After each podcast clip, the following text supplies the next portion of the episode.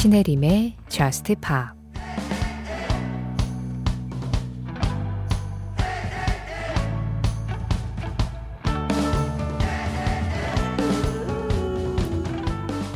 우산을 접고 우비를 벗고 주변을 둘러봐.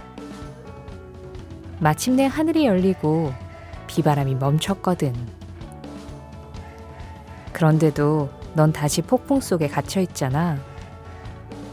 너는 우산을 꼭 쥐고 있지만 말해줄게. 네 머리 위로 언제나 무지개가 떠 있었다는 걸.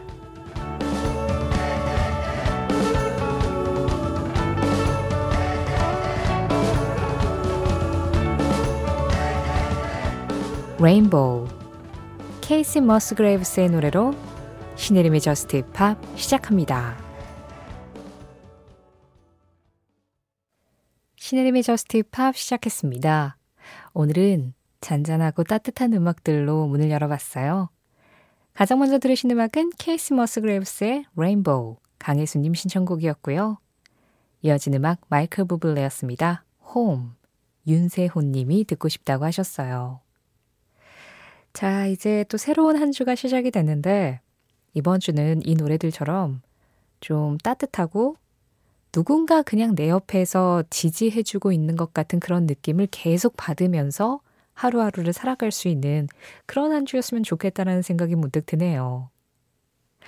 제가 여러분들 뭐 생일이라든가 아니면 축하할 일이 있는 그런 사연이 왔을 때 그냥 축하드리는 의미에서 좀 방정맞은 박수를 쳐드리곤 하잖아요. 0794번님이 그러고 보니까 저 5월 12일 날 생일이었는데 너무 바빠서 아무한테도 축하를 받지 못했어요. 일부러 남한테 막 축하받는 타입도 아니고. 그런데 은근히 생각하니까 조금 서럽네요. 좀 많이 늦은 가벼운 축하라도 받을 수 있을까요? 라고 하셨거든요. 0794번님, 늦게나마 생일 축하드립니다. 그리고 생일부터 지금까지 정말 정신없이 달려오셨으니까, 아, 맞다. 나 그때 생일이었는데? 라고 이제서야 좀 한숨 돌리게 되신 거잖아요. 그 바쁜 나날들이 좋은 밑거름이 돼서 0794번님의 앞으로를 좀 더 행복하게 만들어 줄 거라고 저는 믿을게요. 그리고 그게 0794번님의 앞으로의 생일 선물이 되기를 바랍니다. 사실 뭐 1년에 하루 정도 그냥 내가 태어난 날이니까 이날은 내 맘대로 해야지 약간 이런 기분으로 생일을 즐기는 거지. 우리가 사실 뭐 생일만큼이나 행복한 하루를 보내면 뭐 그날도 그냥 생일이라고 할 수 있는 거 아닐까요? 지금 생일 이상으로 행복하시길 바라면서 펜타토닉스입니다. Happy Now. 펜타토닉스의 Happy Now에 이어서 아카펠라 그룹 음악 한 곡 더 이어드렸습니다. 그룹 펀의 Some Night 그리고 Are Young을 아카펠라로 다시 부른 음악이었어요. Straight No Chaser의 노래 Some Nights We Are Young이었습니다. 신혜림의 Just Pop 참여하는 방법 안내해 드릴게요. 오늘도 이번 주에도 여러분들의 이야기 항상 기다리고 있습니다. Just Pop에 그냥 터놓고 싶은 이야기가 있으시거나 방송이 안 되더라도 누군가가 들어줬으면 좋겠다 싶은 이야기가 있으시거나 아니면 이 시간에 듣고 싶은 음악 항상 기다리고 있어요. 문자 샵 8000번입니다. 짧은 문자에 50원, 긴 문자와 사진에는 100원의 정보 이용료 들어가고요. 스마트 라디오 미니로 들으실 때 미니 메시지 이용하시는 건 무료예요. 신혜림의 Just Pop 홈페이지 사연과 신청곡 게시판 항상 편하게 이용하실 수 있으시고요. Just Pop 공식 SNS 있습니다. 인별그램 MBC Just Pop으로 들어오시면 그날그날 방송 내용 feed로 올리고 있어요. 거기에 댓글로 간단하게 참여해 주시는 거 항상 기다리고 있고 환영하고 있고 그리고 잘 정리해서 다른 사연과 신청곡과 함께 적당한 때 보내드릴 수 있도록 하고 있습니다. 3797번님, 마이클 잭슨의 Billie Jean 들려주세요. 최근에 가사를 알게 됐는데 꽤나 충격적이더군요 하셨어요. 하, 그동안 가사를 모르고 그냥 들으셨군요. 그러실 수 있죠. 네, 그냥 신나는 음악, 마이클 잭슨 대표곡. 언제 들어도 어디선가 들었었던 그런 음악. 뭐 그런 친근함을 항상 들으시다가 이제야 아 근데 이게 가사가 뭐지 하고 찾아보셨을 수 있는데 네, 좀 충격적인 내용입니다. 이렇게까지 이런 내용을 신나게 만들 수 있나 싶을 만한 가사긴 하죠. 빌리지는 나의 연인이 아니고 그의 자식은 나의 아들이 아니야. 어, 그때 당시에는 그루피라는 이름으로 많이 불렀었죠. 한 스타를 정말 열정적으로 따라다니는 팬들, 그런 좀 극성 그루피에 관한 이야기이기도 하고, 요즘으로 따지면 사생팬, 스토커. 그래서 마이클 잭슨이 나의 연인이다. 그리고 내 아이의 아버지다. 라고 주장하는 팬에 대해서 적극적으로 방어를 하는 마이클 잭슨의 노래입니다. 실제로 마이클 잭슨이 겪은 일이라고 하고요. 사실은 워낙 이런 일들이 많았어가지고 처음에 막 이런 편지가 왔을 때 당신이 내 아이의 아버지고 뭐 이런 편지가 왔을 때 그냥 무시를 했는데 그게 좀 점점 더 상황이 심각해져서 마이클 잭슨이 굉장한 스트레스를 받았었다고 하더라고요. 그래서 그거를 음악으로 풀어낸 곡이고요. 어, 사실은 그 프로듀서인 퀸시 존스는 이 노래의 제목을 Not My Lover로 하자. 예, 그게 더 귀에 잘 꽂히고 빌리진은 뭐 빌리진이 뭐야 누구야 뭐 이렇게 될 확률이 높으니까 네 마이클 잭슨이 제목은 빌리진이다라고 아주 적극적으로 주장을 해서 결과적으로 빌리진이 됐다는 노래입니다. 3797번님 신청곡이에요. 마이클 잭슨 빌리진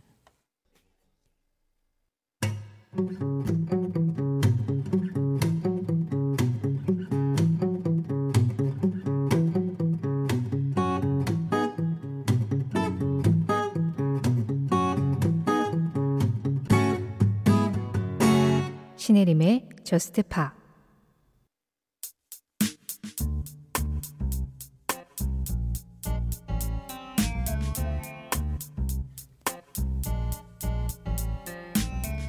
월요일의 미션 코난 그레이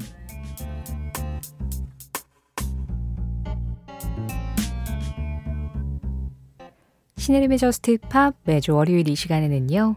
월요일의 미션이라는 이름으로 한 뮤지션의 음악 지금부터 방송 끝날 때까지 계속해서 들어봅니다. 월요일의 미션, 오늘의 미션은 코난 그레이예요. 현재 미국에서 가장 활발하게 활동하고 있는 젊은 뮤지션이기도 하고 우리나라에 내한을 오기도 했고 지금 1, 20대 팬들에게는 어, 최고의 주가를 달리고 있는 그런 팝스타들 중에 한 명이라고도 할 수 있는데요. 코난 그레이가 이제 정식으로 데뷔 싱글을 낸 게 2017년이에요. 그때를 데뷔라고 봐도 벌써 이제 6년이 된 거죠. 오, 제법 시간이 지났습니다. 뭐 아직까지도 저한테는 약간 된 느낌이 있는데 아, 이제는 경력 가수예요. 경력자. 코난 그레이 1998년생 미국의 싱어송라이터입니다. 처음에 인터넷 동영상 사이트 본인의 채널을 통해서 음악을 꾸준히 올리면서 알려지기 시작하다가 2017년에 아이들타운이라는 노래로 정식 데뷔를 했죠. 아버지가 미국인이고 어머니는 일본인이라고 해요. 그래서 어렸을 때 일본 히로시마 쪽에 좀 산 적이 있었다라고도 하는데요. 그런 본인의 출생이라든가 어, 자라면서 느끼는 감정들 그리고 Z세대로서 보는 사회에 대한 이야기들 그냥 순간순간 드는 자신의 인생에 대한 이야기 뭐 이런 것들을 전부 가감 없이 음악으로 표현을 해내는 그런 가수입니다. 그도 그럴 것이 사실상 음악이 본인의 일기장이나 다름없었던 테일러 스위프트에게 가장 많은 영향을 받아서 음악을 하게 됐다고 하는데요. 사실 지금 싱어송라이터로 활약하고 있는 젊은 뮤지션들에게 테일러 스위프트의 영향력은 굉장히 지대했죠.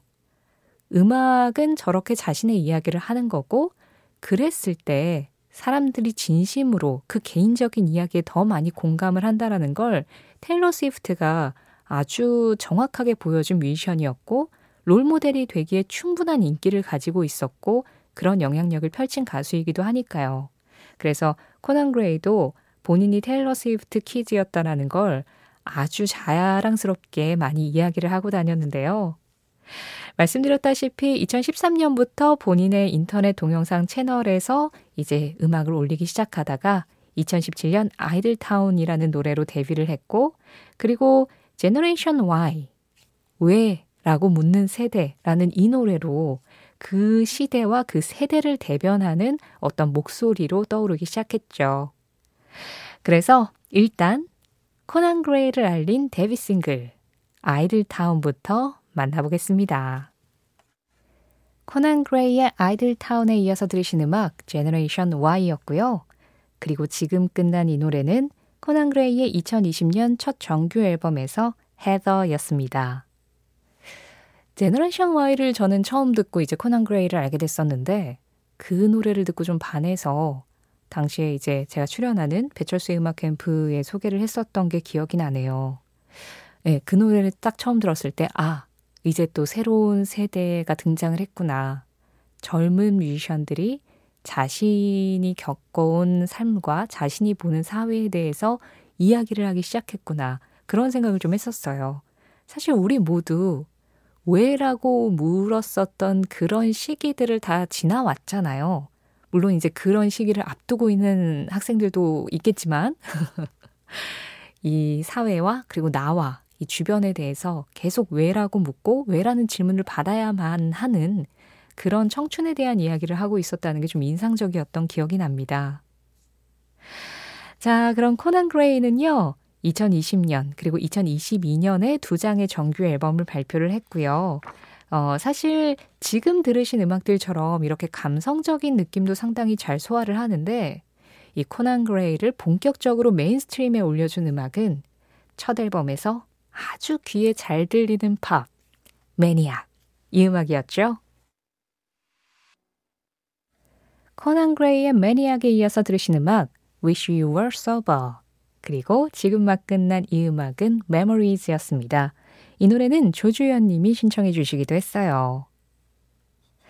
코난 그레이, Maniac, Wish You Were Sober 이런 노래들 네, 굉장히 2020년대에 들어서 사랑을 받았었던 기억이 나는데요. 그런데 사실 코난 그레이의 음악들 중에 빌보드 싱글 차트에 차트인을 한 음악은 헤더가 유일합니다. 네, 이 노래가 46위. 생각보다 그렇게 순위도 높지 않죠. 영국 차트에서는 17위를 했는데 나머지는 차트인을 아예 하지도 못했어요. 그럼에도 우리가 코난 그레이를 이 사람의 이름을 알고 이 사람의 음악을 좋아하는 거. 사실 요즘 젊은 세대들에게는 빌보드 차트라는 게 전혀 유행의 바로미터가 되고 있지 못하죠.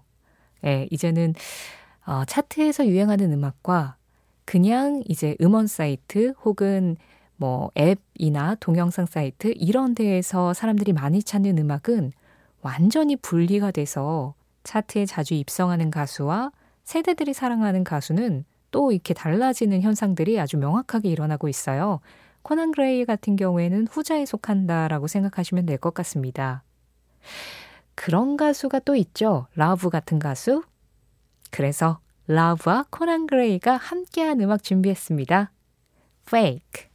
라브, 코난 그레이, Fake였습니다. 신혜림의 Just Pop 오늘은 월요일의 뮤지션 코난 그레이의 음악들과 함께 했어요. Just Pop에서도 워낙 자주 찾아주시는 가수이기도 하고 사실상 지금 2020년대를 살아가는 사람들에게 꼭 기억해야 할 만한 이름이기도 합니다. 그만큼 젊은 세대들에게 영향력이 강한 가수이고 또 그 세대를 대변하는 그런 음악들을 많이 쓰기 때문에 우리가 동시대를 살아가는 사람으로서 놓치지 말아야 할 이름 중에 한 명이기도 한데요. 앞서서 코난 그레이가 2017년에 정식 데뷔를 했다라고 말씀드리고 어, 벌써 데뷔한 지 6년이 됐다라고 말씀을 드렸는데 뭐 그렇다고 해도 예, 지금 한 발 한 발 같이 우리와 나아가고 있는 그런 가수다 보니까 앞으로가 훨씬 더 많이 기대가 되는 그런 젊은 뮤지션이라고 할 수 있습니다. 그런 코난 그레이의 음악들 중에서 오늘 마지막으로 준비한 음악은요. 2023년 올해 발표한 가장 최근 싱글이죠. Never Ending Song.